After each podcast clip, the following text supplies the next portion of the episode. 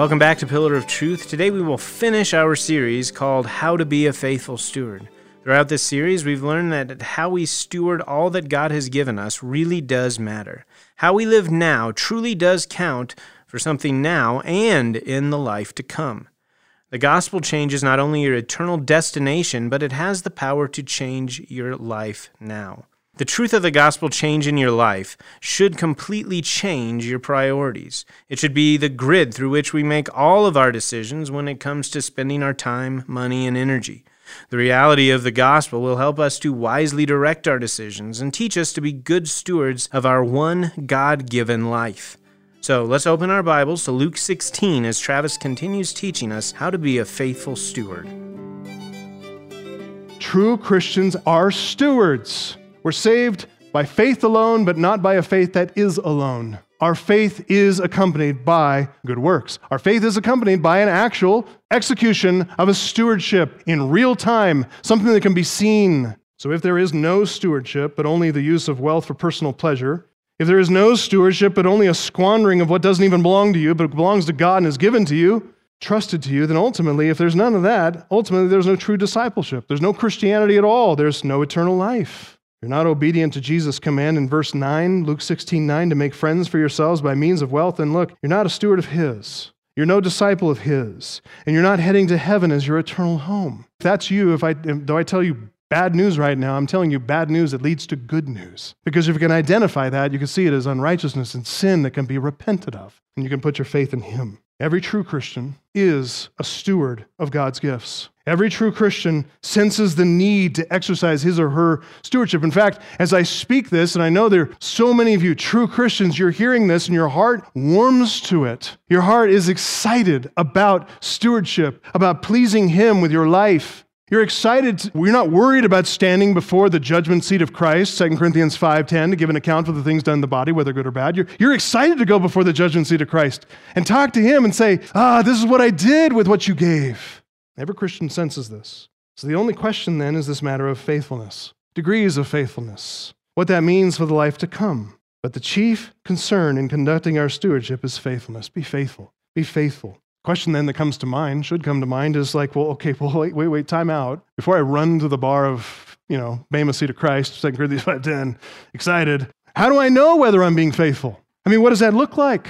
Thanks for asking. Look back at verse 9. What does he say? I tell you, make friends for yourselves by means of unrighteous wealth, so that when it fails, they may receive you into the eternal dwellings. We said last week, verse 9 is parallel to verse 4, and the elements of each verse are parallel to one another. So Go back and see what that unjust steward did in the parable. Verse 4 so that when he's removed, people may receive him into their houses after he loses his job. What did he do? Saw in verses 5 to 7 in the parable. The unrighteous steward gave each of his master's renters a 500 denarii discount, a very generous gift, didn't he? He not only succeeded in his very clever plan to make friends for the sake of future employment, for the sake of future friendship, being so generous, same time, he gained a great reputation for his master for being so generous. You say, wait a minute, but he gave away his master's money, not his own money. Anyone can be generous with money that doesn't belong to him. And I say, exactly. You got it. That is the point. You say, but his master would have been irritated over how his reputation was improved in the community with this unexpected generosity of his he didn't even know he was doing. I say, right again. You're getting it. Plant this thought deep in your mind that all the money that comes into your life, via a paycheck or a gift or because of interest or dividends or investments or any money that comes into you, you can always keep in mind that that money is not your money. Anyone can give away money that's not his, right? It's not your money, it's God's. You can be extremely generous, can't you? If it's God's money and not yours, then you can feel very free to give it away. You can feel very free to invest it in kingdom work. God doesn't mind that one bit. I've got it on good authority. Now, an earthly landowner, an earthly business owner, he's in business to make money. So just want to warn you don't go out and spend your employer's money that way as you see fit for kingdom purposes or whatever. But your highest master, your Father in heaven, he rejoices in generosity. His heart is generous, it's kind, he loves to give. So Jesus even said in Sermon on the Mount, if you do good and if you lend expecting nothing in return, what will you be? Sons of the Most High. You'll be putting the character of your Heavenly Father on display in generosity. The extra funds that God brings into your life, God wants you to spend it. He wants you to spend it. Yeah, sometimes on yourself and enjoying the good things He's given, but He also wants you to spend it on others. He also wants you to spend it on needs, people who have needs. He loves it when you spend, not letting your left hand know what your right hand's doing. Do it in private, do it in secret. Let just bless people. He loves you to be generous. He loves you to take plan and take money, extra funds, and invest that back into kingdom work to see the gospel go forth, that friends might be made for eternity. So to be generous with this earthly, unrighteous wealth presupposes a few things, doesn't it? Most basic is that you have to have money in order to be generous with money. Some people have no money to spend because they squander it, frankly.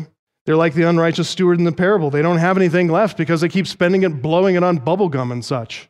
Other people, or the adult equivalent of bubblegum, whatever it is. Other people simply feel like they don't have enough money to give to others, don't have enough to share, but it's really just covering over a stingy heart. It's really covering over a self centered heart. Or let's add this it's covering over an anxious, worried heart because you're worried about finances. What did Jesus say? Don't be anxious about what you eat or drink or what you put on. Don't do that. Most of us, if we're honest, we can see that we do have a little extra. Even if it's just a very little, we have extra.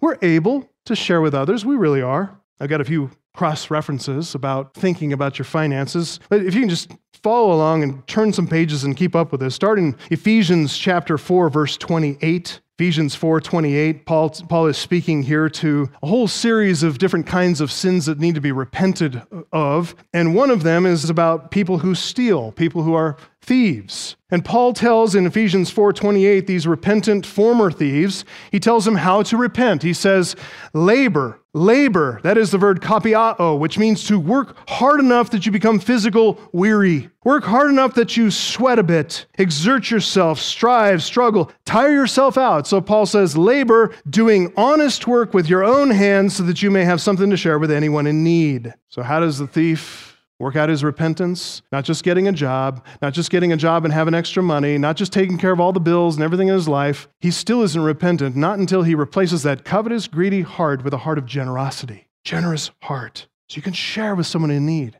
You're going to share with someone in need. What does it mean? It means you're looking out for those who have needs, right? It means you're connected into the church. It means you're connected and you know you know people. You know their situation. You know them well enough to know where they're struggling, where it hurts. And you come and apply a little, a little balm of a little extra money here and there because you want to help them, you want to bless them. Got to know people in order to do that, right? Can't be disconnected, aloof, on the fringe. Help people in need. Turn over just a few books over to 1 Thessalonians. In 1 Thessalonians, Paul is actually rebuking certain people. He's telling certain people in the church to stop being lazy stop being idle, to stop using their theology as a cover for their indolence and laziness. They'd used, interesting, they'd used Paul's teaching on Christ's imminent return as a reason to quit their jobs in preparation for his return, like worldly employment isn't important anymore because I'm going to heaven like any minute now. You know, he's coming back. So they sounded oh so pious in all their reasons for not working. They had all these righteous reasons for doing all the wrong things.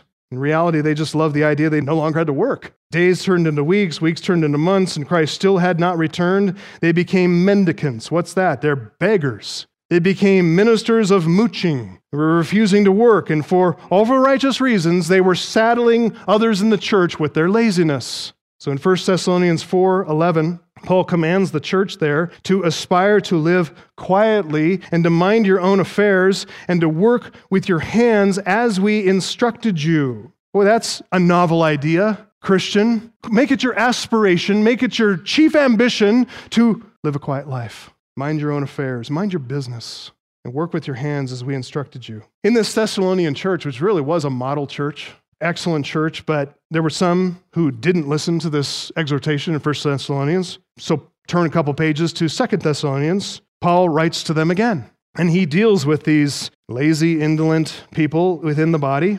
He becomes more insistent. If you look at 2 Thessalonians 3 and well, I mean, the whole section from verse 6 all the way to verse 15, that's one section. We command you, brothers, in the name of our Lord Jesus Christ, verse 6, that you keep away from any brother who's walking in idleness and not according to the tradition you've received from us.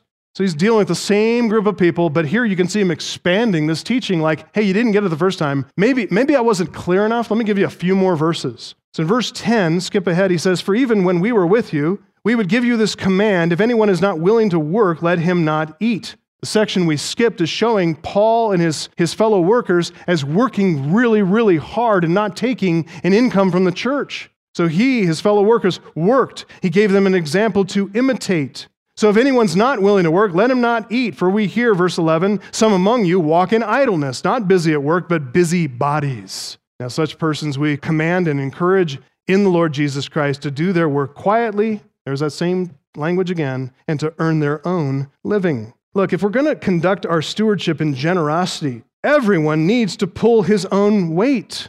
Everyone needs to earn his own living and not be a burden to other people. Look at 1 Timothy 5 8. You're in 2 Thessalonians, turn a few pages to your right. 1 Timothy 5 8. If anyone does not provide for his relatives, especially the members of his own household, what does it say there? He has denied the faith and is worse than an unbeliever. So listen, if we're going to be if we're going to if we're going to take up this mantle of faithfulness in our stewardship if we're going to be generous in our stewardship is what it is to be faithful we got to work hard. We got to work really hard. Provide for yourselves provide for your families. Take care of your responsibilities but don't stop there. So many people say it's just me and my family and that's it. I just circle the wagons around my family and that's all i do. No to be faithful means you look beyond your household you're looking for those in need. You want to be generous to those outside of your house as well. It's not righteous to think only of yourself and only of your family. It is righteous to be generous to others. That is faithfulness. Generosity means you need to be wise. You need to build wealth. You need to be on the active lookout for needs and for opportunities. What is a need? A need is what we referred to in Ephesians 4:28. Work hard so you can have something to share with someone in need, someone who is in, in want and lacking, can't pay the bills, needs food on the table. We'll also look, though, for opportunity. That's a whole nother level. If you go back to Ephesians 4, you were there earlier, just go back to, so you got to get there very quick, it's still warm. Go back to Ephesians, not 4, but 5. Ephesians 5, and we're thinking about not just addressing needs with our generosity, but also addressing opportunities with our generosity. Ephesians 5 and verse 15 Paul says there, look carefully then how you walk, not as unwise, but as wise, making the best use of the time. That expression there, it's redeeming the time. Ex agorazo, agora refers to the marketplace. So this is a commercial term. So he's talking about redeeming the time. That, that means to buy back the time. Buy back. So buy back time because the days are evil. So think about your opportunities. The days are evil. The time is short. You have opportunities in front of you for the kingdom. Use the opportunities you have.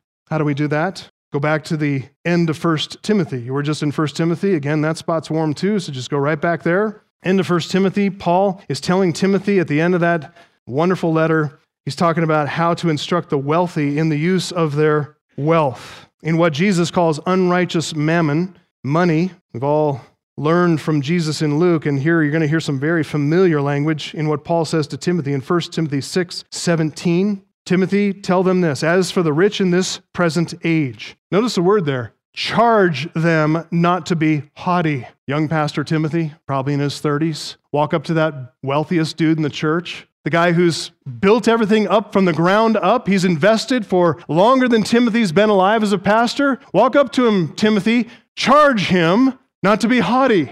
He has a proud nerve in his body, that will test it, won't it? Young little pastor coming up to him, charging him. Charge him not to be haughty. Charge him not to set his hope on the uncertainty of riches, but on God, who richly provides us with everything to enjoy. What are the rich to do? They are to be rich in good works, to be generous and ready to share, thus storing up treasure for themselves as a good foundation for the future so that they may take hold of that which is truly life. This is exactly what Jesus is saying about stewardship in Luke 16. Don't waste money. Don't squander stewardship. Look to Jesus. Look to the one who is the Son, faithful over his Father's house. Follow him. Obey him. Do good. Be rich in good works. Be generous. Be ready to share. If you're going to be generous and ready to share, that means you have to take care of your household first You have to see that your own needs are attended to, that you're not a burden to anybody else, and you're earning enough to make a little more and save and put away, and then you're ready to share. You're ready to be generous to those in need, and you're ready to take advantage of opportunities for the gospel, for the kingdom when they come. Pounce on them. You can take hold, like he says here, take hold of that which is truly life. We will be faithful and we will be generous when we're mindful. And here's the third and final point. You can go back to Luke 16. We'll be faithful and generous when we are mindful. Third point, mindful of the master of our stewardship. Number three, the master of our stewardship.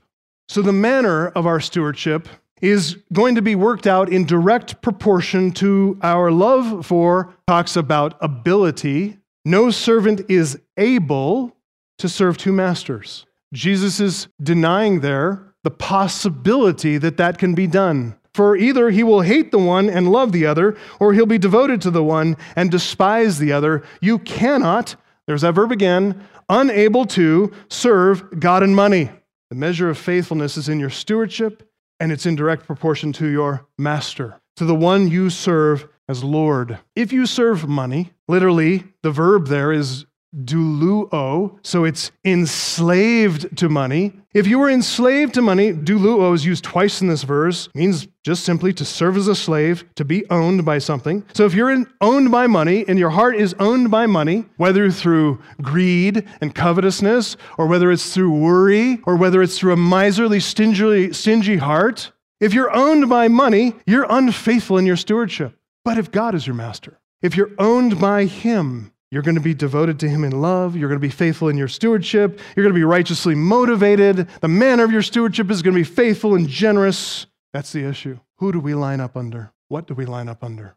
Who's our Lord? Notice there are several contrasts there in verse 13. First, notice the contrast between two kinds of disciples the true and the false. You can't see it so much uh, in the English translation, but the word for servant there is oiketes. So it contrasts with oikonomos, in the parable. The steward, the unjust steward, was an, an unjust oikonomos, but here Jesus talks about oiketes. So the words are related, but Jesus is distinguishing the servant here as one who is truly a member of the household. It's different from the oikonomos in the parable. The oikonomos in the parable was not a member of the household. Remember, he was a free man, he wasn't owned, he was a man for hire. The oiketes belongs to his master as a slave. That means he is a member of the household. He's under the master's care, provision, protection. He's dearly loved. The oikonomos, by contrast, was a free man. He's hired himself out to the master. It's his services that are contracted for, so the relationship is contractual. The connection between them is the thin connection of money. What is it that marks the difference between them? Second contrast between the two affections in the heart. Notice the hatred versus the love, the devotion versus the despising. When it comes to affections, when it comes to the heart's devotion, there is no middle ground whatsoever. You can't love God and money. You can't be devoted to God and money. You can't serve God and money. They're mutually exclusive. And you say, Well, I've been pretty well straddling a fence all my life. I tell you what, put a little pressure on your life. And when push comes to shove, it will force the decision. Who do you trust? What do you love? What, do you def- what are you devoted to? What do you actually despise? Thirdly, notice the contrast between two masters, God versus money. More literally, the contrast is between God and mammonah, the, the living and true God, and, the, and money, which is nothing more than a dumb idol. We all recognize that the same trees that we use to produce paper for money, we also use to make toilet paper. It's all paper. That people love money steal money, hoard money, gather money, stingy about money, points to a very serious distortion in the heart called greed. Covetous desire is such a warped spiritual longing because nothing in this life, nothing in the created earth can satisfy the longing of our hearts, which is eternal. Only the eternal can satisfy what God has put us put within us, which is an eternal longing. Only God can satisfy. You try to satisfy it with anything else on this earth, whatever money can buy, can't be done. This brings us, go back to Luke 16, it brings us to a final contrast here. Luke 16, 13. Jesus contrasts two disciples, two affections, two masters, and then finally, Luke 16, 13. Notice the contrast between two enslavements serving God versus serving money. True disciples with true affections who serve the true master. They are those who, in as 1 Thessalonians 1 9 describes, have turned to God from idols to serve the living and true God. If that's you, it's me, So let's use the we, first person plural. We have been set free from the futility and the enslavement and the misery of all idolatry in Christ. And being set free, our eyes are now opened. We're not like those blinded, dull hearted people in, a, in Isaiah 44 who are bowing down to blocks of wood, bowing down to toilet paper. We're not led astray. Our eyes have been opened and our hearts have been freed, and we're now rejoicing in the true and the living God. Only God, we realize now, is worthy of our devotion. God and God alone causes us to wonder. God and God alone is the one who evokes all of our praise. God and God alone draws our hearts upward to worship, draws out our affection, demands our love, and we're happy to repay with love and gratitude and praise. Serving God and God alone, that is freedom. Serving money, that's slavery. Again, Jesus says you cannot love God and money. You cannot be devoted to God and money. You cannot serve God and money. They are mutually exclusive. You are enslaved to one or you're enslaved to the other, but not both. You belong to one or you belong to the other, not both. And yet, as J.C. Ryle says, thousands of people are constantly trying to do the things which Christ says are impossible. He goes on to say they try to be friends of the world and friends of God at the same time. Their consciences are enlightened to the extent that they want to have some religion, but their affections are chained down to earthly things that they never show that they are true Christians. This results in their living in a state of unhappiness. They have too much religion to be happy in this world, and they have too much of the world in their hearts to be happy with religion. So true. Those enslaved to money or any created thing, but for that matter, anything, those enslaved to family, those enslaved to reputation, those enslaved to opinion, those enslaved to the fear of man, those enslaved to worry, those enslaved to money, fill it all in. Above all people, they are the most miserable people in the world. Only God is worthy of our service and our love and our devotion and discipleship. He commands our consciences. He holds us accountable for how we use what's in our wallets. And beloved, His only beloved Son, His begotten Son, He's come to teach us to exercise stewardship following his perfect, faithful example. He, the King of heaven, with all the treasury of heaven at his back, he pours it all out. Fear not, little flock. It's Father's good pleasure to give you the kingdom. So Jesus teaches us to exercise stewardship, following his perfect example, his faithful example, his generosity. But I should be quick to add here that when we're less faithful than we should be, that's all of us, less faithful than we should be, when we fail, when we sin, I mean, none of us is going to render a, a, perfect account for our stewardship like Jesus did. So, what does that mean? It means we have another opportunity to sit back and glory in the gospel, to rest in his perfect redemption. Because of his obedience, because of his perfect faithfulness, because of his magnanimous generosity to us by the grace of God, his perfect stewardship has been imputed to us, and we're covered in it. So when God looks at us, you know whose stewardship he sees? Not my failing, faltering one. He sees Christ's stewardship. I'm covered in him. I'm covered in his righteousness, which means I'm covered in his faithfulness, which means I'm covered in his perfection, which means I'm covered in his stewardship. Charles Spurgeon encouraged us to live now in such a way as to render a good account of our stewardship to God. He says we need to rest in Christ more confidently, love God more earnestly, serve your generation more intensely, live while you live. Play not at living, but live in real earnest, and let it never be said of you that you trod so lightly on the sands of time that you left no impress there. Make your mark upon your age, and fill your appointed places. God shall help you, that when you're gathered to your fathers, you may not be forgotten, but the church may remember you, because in her midst there are children born to God through your means. Man, that is a good word. Be encouraged, Christian. There's still time. Even if you look at, back at a past life of squandering. So did the prodigal.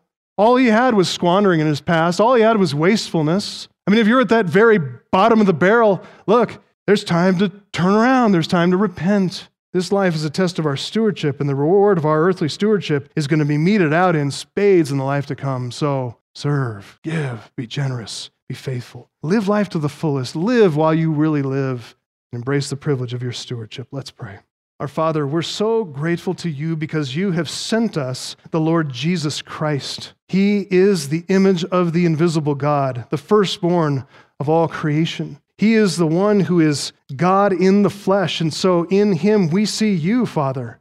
This is your heart. This is your encouragement to us that we can be your stewards.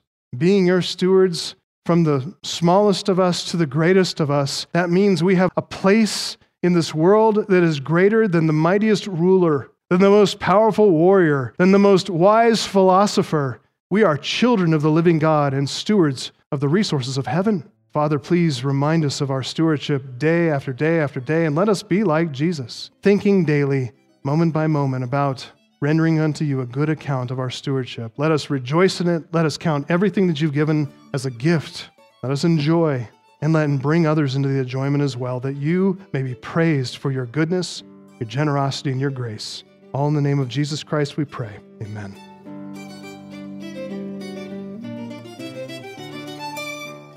What are we enslaved to? Money, family, children, success, worry?